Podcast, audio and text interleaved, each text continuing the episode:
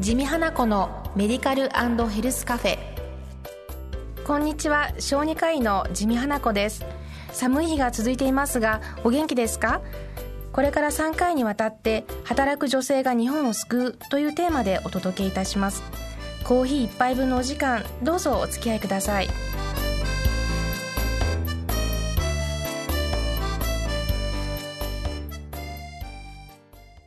地味花子のメディカルヘルスカフェ進行役のラジオ日記アナウンサー渡辺和明です。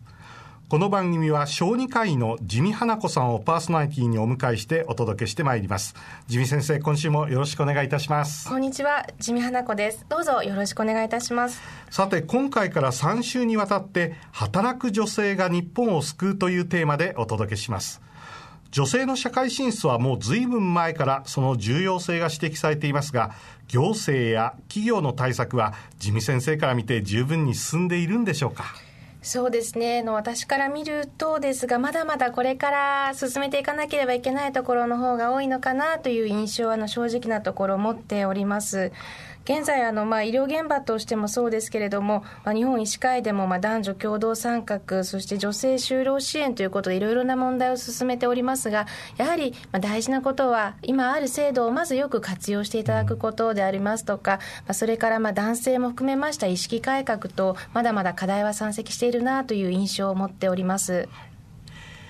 先週の放送で地味先生がおっしゃった M 字カーブの問題がありますね。これは女性が結婚や出産といった大きなライフイベントを迎える時期、大体30代を中心とする年代ですけれど、この時に就業率が低下して、その後緩やかに回復するというものでした。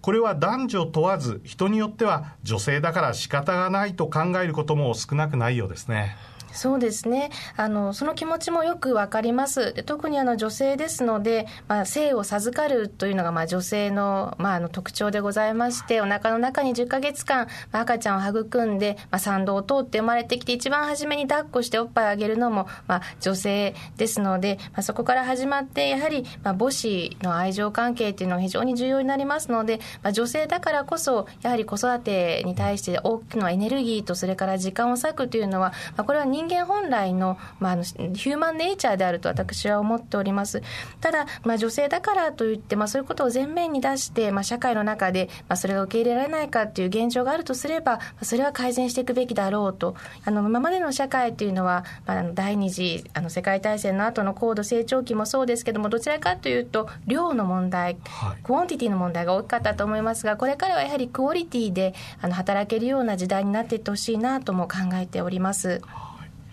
でも実際に小児科に訪れるとお子さんを病院に連れて行っているのは圧倒的にお母さんが多いという印象があります。そういったお母さんお子さんを見てどのようにお感じになっていますか？あの私はあの先ほどもちょっと申し上げたようにその女性が、まあ、母親が子供を育てるということはこれ素晴らしいことでありますしもうそこにその子供の心の安定というものもあるので、まあ、これ自体はもう尊重すべき守っていかなければいけないものであると思います。むしろ私たちはその環境をどうやってあのお母さんたちに安心して子育てもそして働いても両方をしていただけるかそしてどうやったらそのそれをお父様たちがサポートできるかということに主眼を置いて、まあ、子どもの心も主眼に置きつつそういったことも進めていきたいなという気持ちでおります。はい。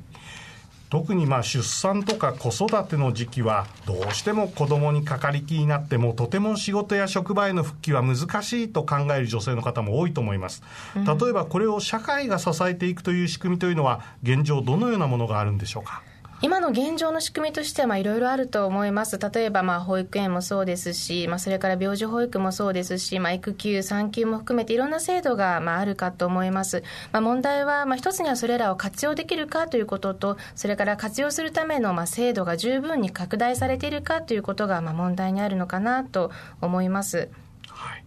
実際に地味先生は働く女性のお一人ですよね。はい、その立場からご覧になって今の子育て支援により必要なもの働く女性が望むものというとどのようなものがありますか？はい、やはり圧倒的に、まあ、の出産をしますと、まあ、子供が例えば、ね、どんどん年を取って1歳まで大きくなるわけですけれども、早く職場に復帰したいというお母様はやはり多くおられます。その中で自分の子供が何月に生まれたから保育園に入れる、入れないとかですね、もうそういったところから、もう生まれる前からたくさんの、まあ、子育て大丈夫かしらっていう悩みを抱えながら妊娠期を過ごしているお母様たちも多くおられます。私自身は、あのこういうことを考えますと、今の子ども子育て支援にとって、まあ、非常に大事なものは、やはり生まれたお子様に行く場所があると、預けるところがあるということは、一つ大事なことであると思います。ただ、小児科医として感じますのは、その預けた先で、そのお子様が安心しても育まれるということに関しても、まあ、質の部分に対してもきちんと責任を持たなければいけないというふうに思っております。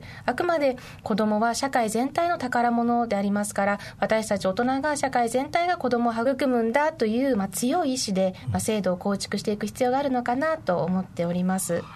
まあ、例えば女性が子供ができて離職を余儀なくされるという社会から脱却するためには単に女性を支援するだけなく男女双方の働き方というのも変えていかないといけないということですよね。おっしゃる通りだと思いますあの私があの小児科医として働いている時に立ち話であの男性の、まあ、先輩の小児科医の先生と、まあ、歩きながら話しておりました。でその時に先生私たち女性医師は大変なんですよという話で、まあ、愚痴のような話をいろいろとしておりました。でそうしました時にその先生がおっしゃったのが僕たち男性医師だって大変なんだよっておっしゃいました。あの私はどういうことなのかなと思っていろいろお話を聞いておりましたらその先生は実はご自身のまあお母様がおられて、うん、あのまあがんのターミナルで亡くなられる前2年間休職して介護まあ看病も含めてされたということでございました。であで私はこういう時代にもうなっているんだと。男性でもまあ介護あるいは看病が理由でもう離職しなければいけない。これが今の日本の現状なんだとまあはっと思いました。でそうしまして今の現在日本医師会のまあ男女共同参画委員会というところで、まあ、少しお仕事をさせていただいておりますが、ちょうど平成26年の2月に、まあ、そこの委員会で行った男性医師7000名に対してのまあ意識調査というものがございます。この中で明らかになったのは、やはりその中の250人近い男性医師の先生が自分たちも介護をしているという声でございました。私は今現状としましては、まあ、女性医師も、まあ、女性医師に限ってではないんですが、一般的に高齢社会、まあ、高齢出産、そして高齢化社会というもののがオーバーラップして一緒くたに進んでいるという現状がございますので、まあ、ともすると女性が子育てしながら介護もするあるいは男性医師もあるいは男性の方も、まあ、介護という問題あるいは子育てという問題からもう切っても切り離せないような、まあ、そういう、まあ、複雑な時代になっているなというふうに感じております。これはあくまで男女ともに輝くっていうのが非常に重要な要素でないかなと感じております。なるほど。子育て支援は女性のものと考えてしまうのではなく男性も女性も仕事や家庭大きく言えば生き方そのものを一緒に考えて変えていくことで実現できるというものなんですね、はい、本当にそう考えております。であの私は最近あの共同体としての、まあ、男女共同参画という言葉を自分で使うようにましてるんですけども、うん、共同体としての社会がどうあるべきかという、まあ、視点を真ん中に置いた上での、まあ、男女共同参画でなければならないんじゃないかなと考えております。はい。地味花子のメディカルヘルスカフェ。次回はこの男女共同参画という課題についてお話を伺いたいと思います。地味先生ありがとうございました。ありがとうございました。それではまた来週この時間にお会いいたしましょう。お相手は？地味花子と。ご案内役の渡辺和明でした